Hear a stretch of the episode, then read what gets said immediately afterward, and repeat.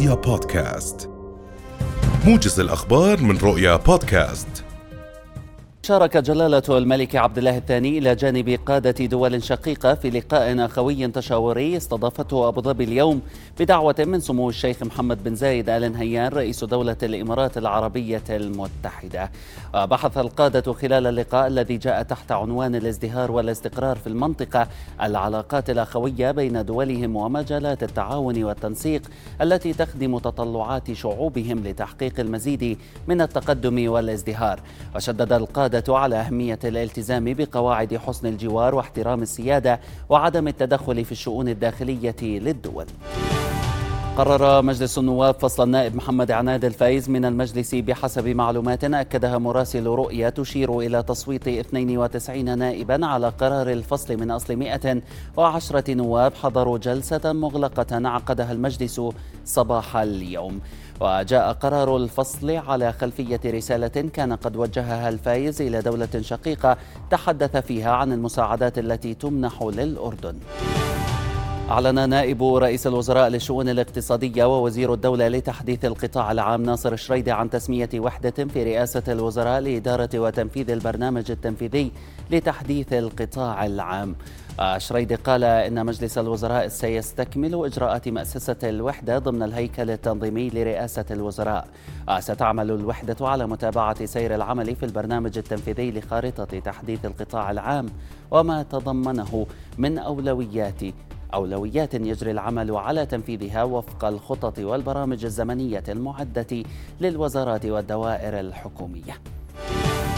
بحث وزير الطاقة والثروة المعدنية الدكتور صالح خرابشي في أبو ظبي مع وزير الطاقة والبنية التحتية الإماراتي سهيل بن محمد المزروعي الاهتمامات المشتركة في مجال الطاقة والوضع العالمي فيما يتعلق بالنفط والغاز والطاقة المتجددة والهيدروجين الأخضر.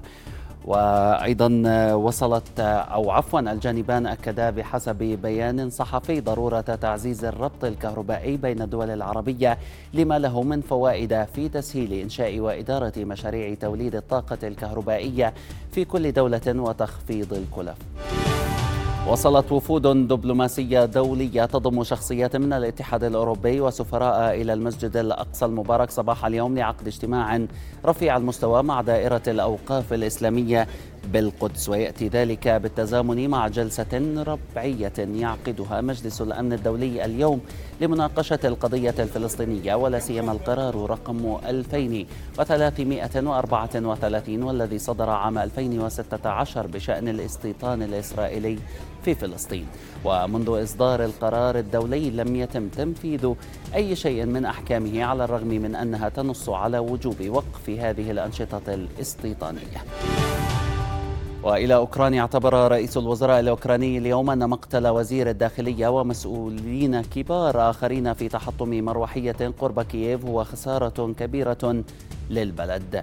وبدوره أصدر تعليمات بتشكيل فريق خاص لإجراء تحقيق مفصل في كافة ملابسات الحادثة.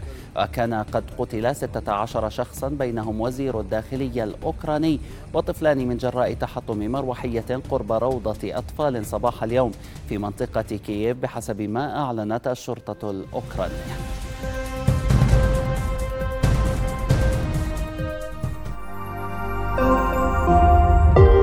رؤيا بودكاست